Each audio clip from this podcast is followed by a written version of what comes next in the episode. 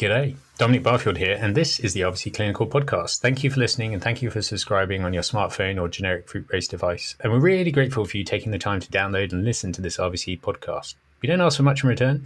We'd be incredibly grateful if you could pop to Apple Podcast or Acast or wherever your podcast provider. I think um, uh, Podbean is probably quite popular at the moment, and leave us a review. Obviously, a five star review would be great, and really appreciate if you could take a couple of minutes of your time and leave us a review.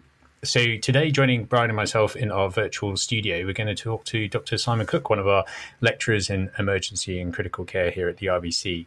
Um, and we thought we'd talk to Simon about a specific um, part of aspiration pneumonopathy, which uh, uh, he and a couple of colleagues at the RVC written, recently written an a uh, article about. So, welcome, Simon, and thank you for joining us. Morning. Thanks very much for having me. I think. my pleasure. I, I, I, was saying it's a, a few years since I uh, managed to um, uh, get you onto the onto the podcast and uh, a, di- a, different environment out of out of our studio. That I, d- I don't even know how how that uh, how that exists at the moment, Brian. But um, um, but but maybe uh, maybe we can get get back into there uh, in the in the new year. Yeah, I hope my soundproofing is good enough for you. I'm, sure, I'm sure it'd be. I'm sure it'd be fine. So, so something you, you recently um, uh, published something in JSAP. Well, actually, maybe we should we should go uh, uh, back a bit. So, um, so could you just briefly explain sort of what aspiration pneumonia is, actually, kindly, and, and then maybe what an aspiration pneumonopathy means, or what we're trying to sort of divide here. Sure. Yeah. So, I suppose when we hear the term aspiration pneumonia, we think of the the infection, uh, the bacterial infection that develops after a patient has aspirated, for example, gastric or, or pharyngeal contents. Um, uh, so yeah, the infection that develops after that process. But I suppose that needn't necessarily always happen, and a patient might aspirate, for example, gastric contents with varying degrees of, of, of, bacteria and actually only develop an inflammatory component as opposed to a genuinely persistent infection.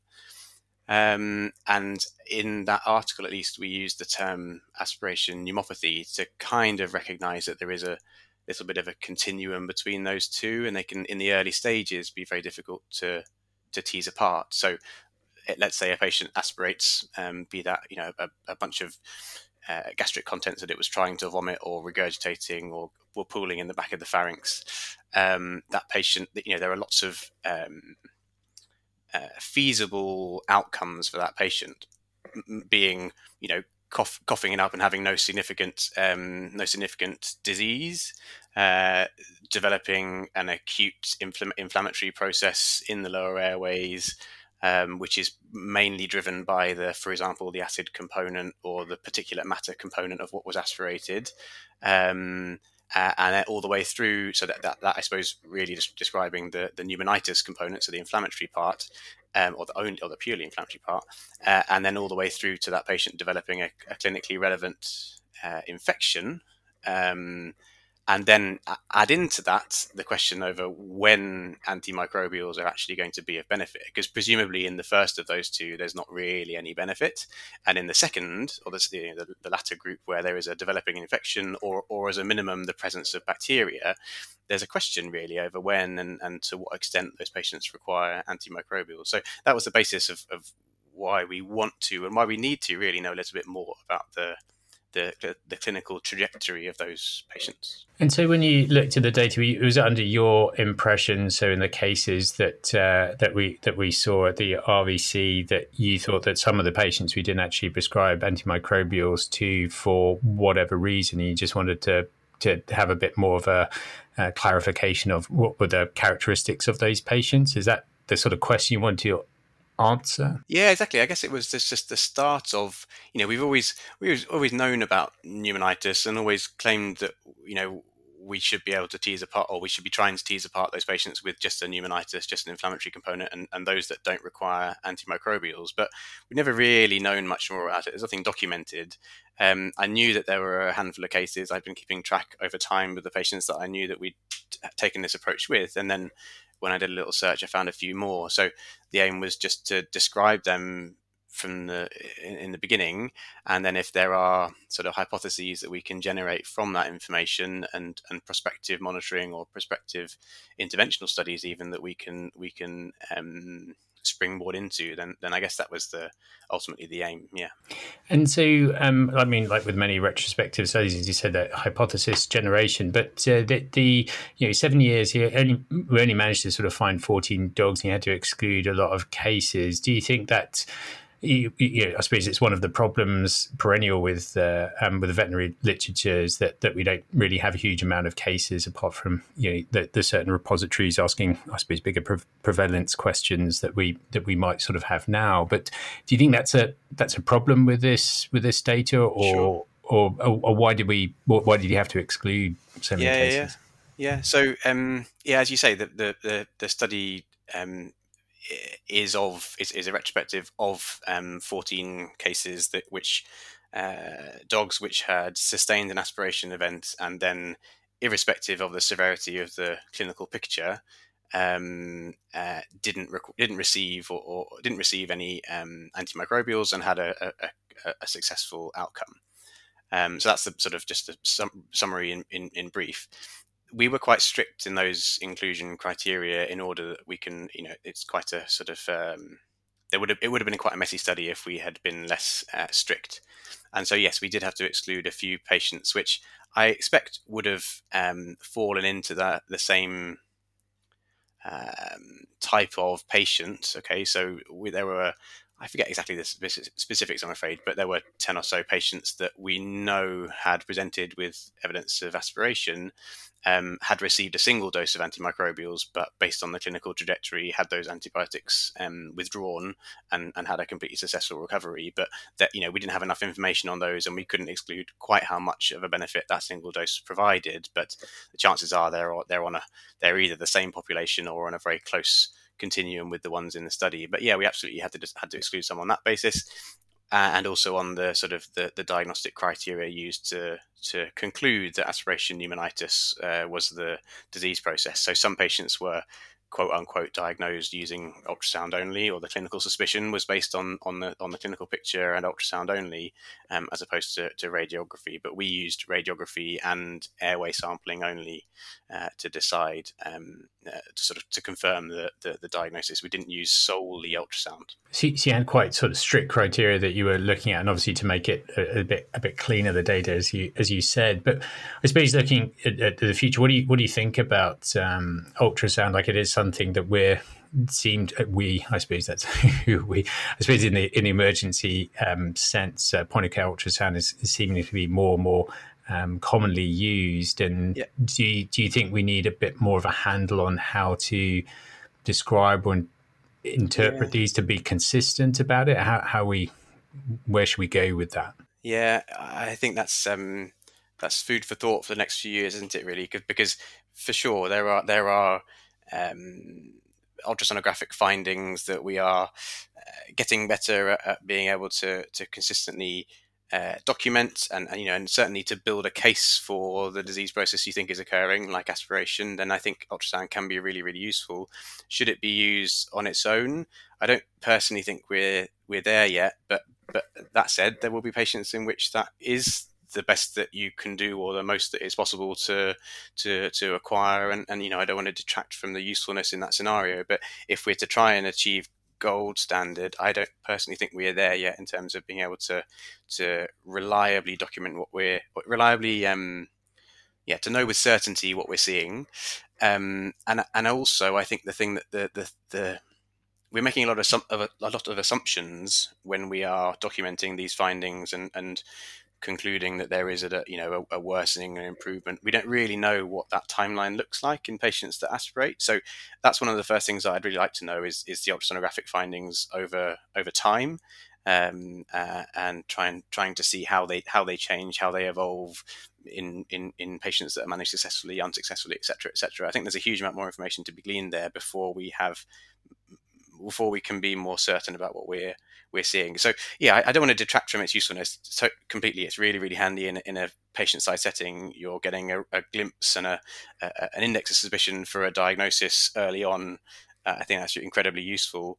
Um, but I think where possible, it should be supported by um, more traditional techniques like radiography uh, and like um, airway sampling. And just sort of touch on one other thing in your in your sort of discussion about it and commenting that in, in people sort of um, uh, those patients on gastric acid suppressants are more at risk for developing aspiration pneumonia. And obviously with limited number of cases it probably was difficult to to, to look at but do you think yeah. that's something that might be um, translated into our species that we deal with Sure. Yeah, I think um, we don't have the we don't have the data yet, but but if if it is reasonable to make a, a hypothesis, at least from from people, then yes, the the use of um, uh, of gastric acid suppressants may well uh, or, or, or, will increase the the uh, alter uh, and increase the, the bacterial burden of those secretions, and I suppose uh, or um, gastric contents as well.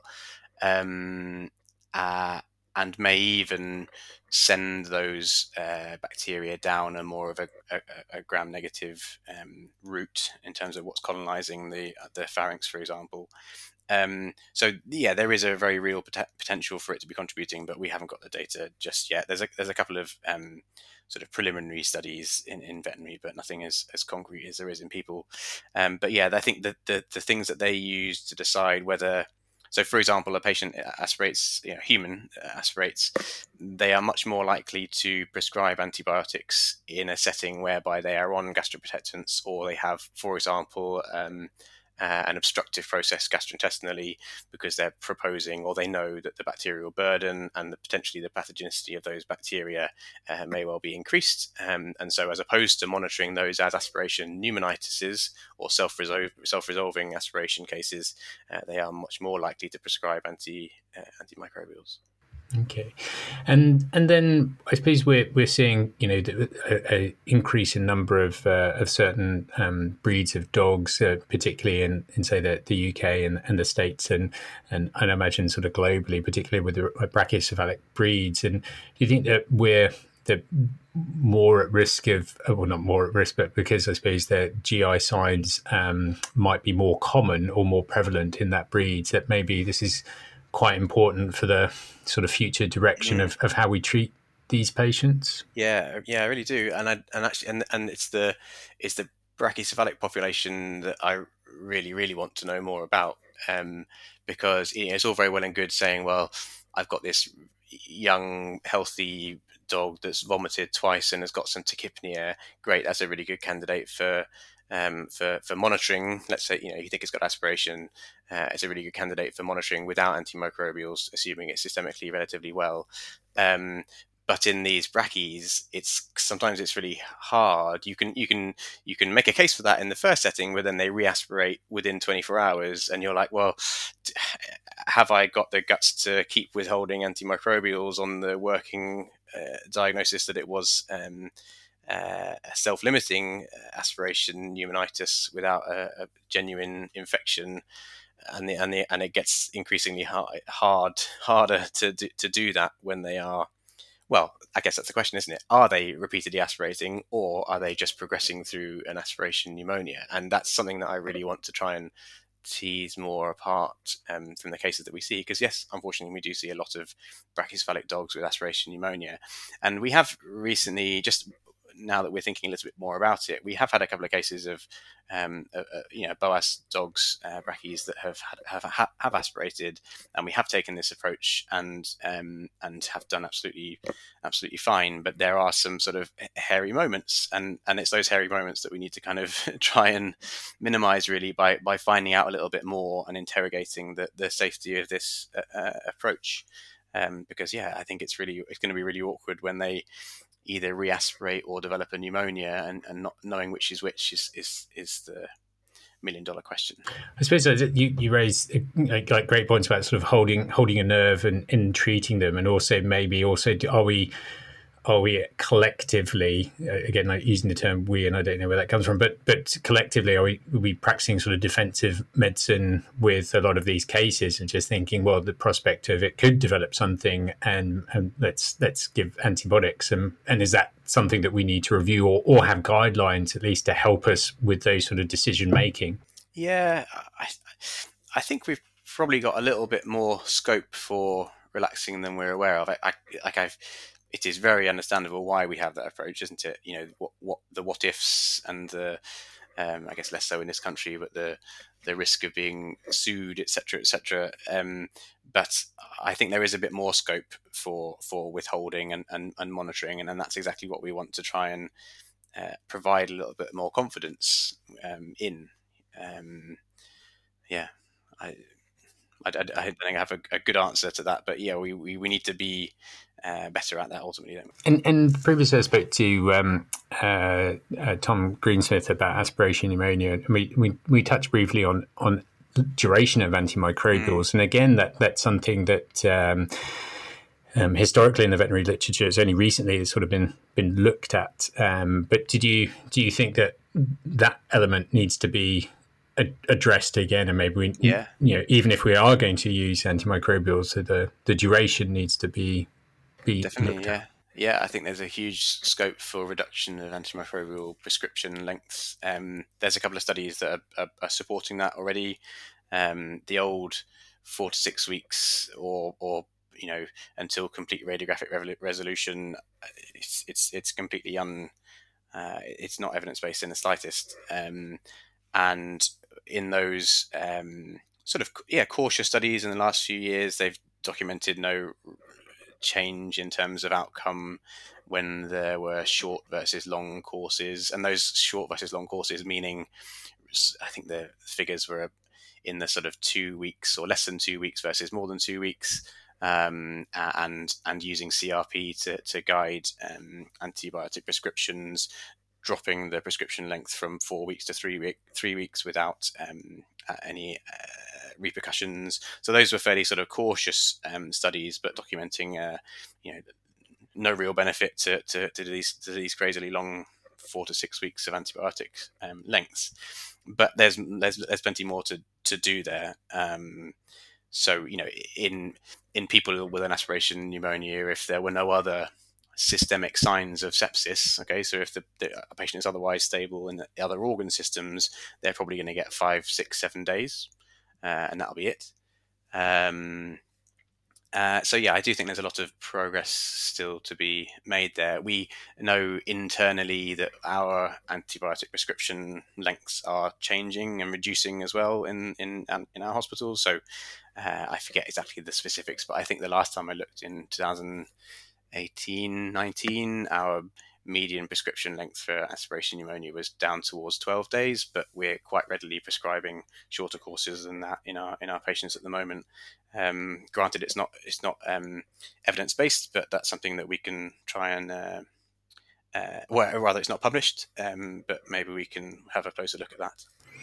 So, so um, just to kind of, of, of wrap up in a way, Simon, could you could you walk me through your current sort of decision making process and where to hold your nerves about maybe the patients you're considering not giving antibiotics immediately? Yeah. Um, and and what might be the the triggers or or even areas if you like that um, that we need to look at more to change that decision making to give antibiotics or to continue to as you said hold your nerve and yeah. maybe not yeah yeah uh, i mean i suppose the, the there's bound to be a population of dogs in which this isn't you know it isn't appropriate, right? So if if you have a patient that you know is immunocompromised, you know has sustained the aspiration event um, in a hospital environment with previous exposure to antimicrobials, you know you, you have got to be.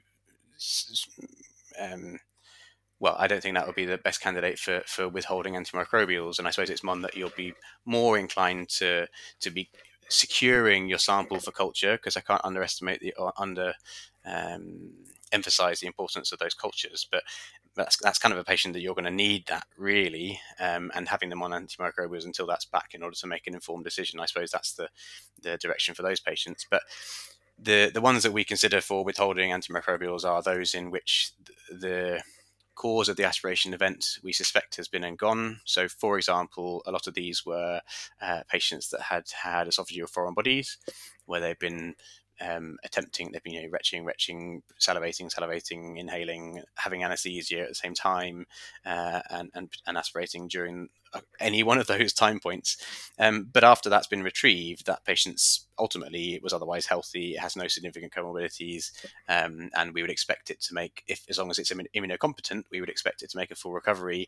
And the thing that is um, reassuring is that if you see within a sort of a 12, 24 hour time point, a trajectory of improvement, be that, for example, an improvement in respiratory rate or effort, uh, an improvement in demeanor, um, uh, you know, the, the, normalization of the temperature, a, a, a, change in terms of that patient's um, uh, neutrophil morphology, all, all, those kind of things. If you can find anything along those lines to suggest that there's an improvement or a stabilization, then we would be we definitely would be considering them patients to be continuing the the withhold um, of antibiotics.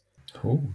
And so, so what questions or what areas are, we, are you going to um, uh, look at in the future? What, what or what? Yeah, and specifically, I suppose from from your your study, what what do you want to what's the next thing on your hit list to to look at? Yeah, I suppose um, they would be the the as a separate but very related question is going to be the, the course length of, of antibiotics in these patients because I think there's a lot of room to be made there in terms of limiting the course length. I should add on to the sort of points we had before um, the the sort of the um, consensus statements that we that we do have. Um, they're becoming more sort of uh, aggressive and and and, and um, proactive in terms of, of, of, of, advising us. So they're saying that if you are going to be prescribing antibiotics for patients with aspiration, for example, um, that the prescription um, of antibiotics should be re- reevaluated no later, they say, than 10 to 14 days after starting treatment. And at that stage, you should be um, well, if the patient's clinically clinically well and the trajectory is very good, then there's no real reason for those to be continued. Um, but as a minimum, you need to be re-evaluating them, and they're saying no later than 10 to 14 days. I think there's probably, I mean, we don't know without some more evidence. I'm not going to say that we, I'm not going to be so bold as to say that we, we, we know, but I think there probably is some even more scope to be more aggressive than than even those timescales. Um, I went on a, on a tangent. I forgot the question. Uh, what else are we going to try and find out? So yeah, those interrogate those those prescription lengths, um, and then interrogate the the trajectory of the patients that don't benefit from antibiotics versus those that do, and see if we can start to tease apart those in a in a, in, in prospective studies. Um, and then yeah at the same time those the ultrasonographic findings because they are going to they are you know ultrasound POCUS is a, is a extraordinarily useful um, adjunctive test and to, to know a little bit more or to know a lot more about how to use that and how best to use that and how reliably we can use it I think is going to be um, is going to be really really handy. And, and can I just just sort of finally on the um, like inflammatory markers? So do you, do you think that CRP, we need a bit more time to work out whether whether it's got any sort of significance in these cases, or or um, as in do we need yeah. like greater numbers, or what, yeah. you, what are your thoughts? Yeah, I think I think we do.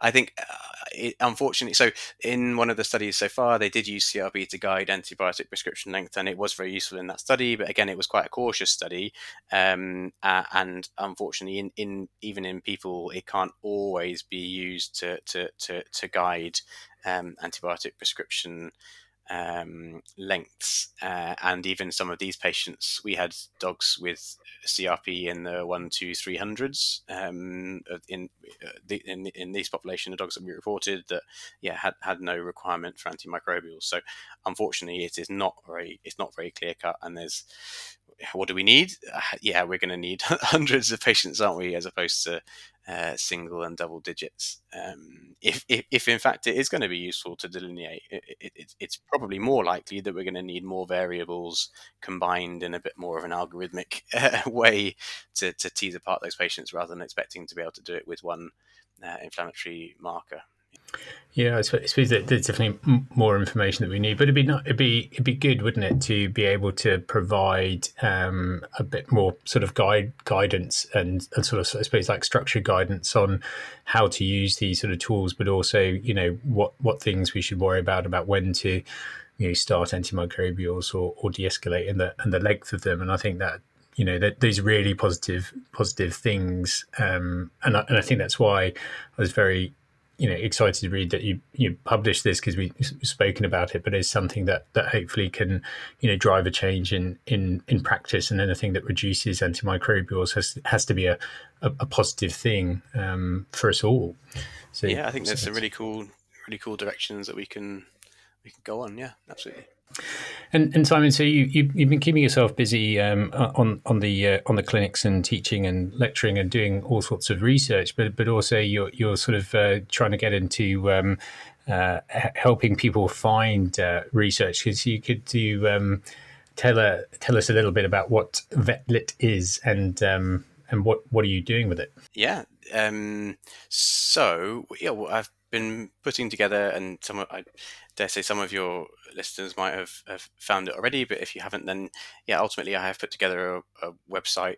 Um, the address is is is www.vetlit, so v e t l i t dot org, um, and it is um, a continuously updating website with um, links to literature from a number of important and popular journals. Um, ultimately, the aim is to is, is to uh, promote, but also to make more accessible veterinary literature. Because I mean, it's it's hard enough even when you have you know institutional access to every article that's published in the area but this website com- compiles them and combines them into um, topic areas uh, broadly anyway um, and yeah it's continuously updating with, with links to, to, to recently published articles so if you have institutional access or are happy to source the original articles, then then great, use it to to, to find those um, articles. Um, but even if not, I think keeping up to date with uh, you know with the abstracts uh, still serves a real purpose. Um, and also remember that there are um, not all journals require a subscription or an institutional access. They're, they, they're what's called open access, and there are an increasing number of open access journals. Um, I suppose the biggest one or the most relevant and popular one is the Journal of, Journal of Veterinary Internal Medicine, and that's completely open access now. So you don't need to be a, mem- a member of an institution or to have access or pay for any um, viewing rights to those articles, and I, and I suspect more and more journals are going to follow suit. So yeah, that's that's the aim, and um, I would hope that that, that some or, or, or, or many of your listeners might um, might find it useful. So yeah. We, I know from a, number of people in, in our in our hospital assignment, they've uh, uh, you know in, in, enjoyed it and used it as a, uh, a, a bookmark, so they can have a look at the um, you know a one a one site to to rule them all, so they can look at the different journal articles, or, or, or at least have a look at the abstracts from the RSS feeds and um, you know follow the yeah. primary literature. So uh, so well done for for that. A simple.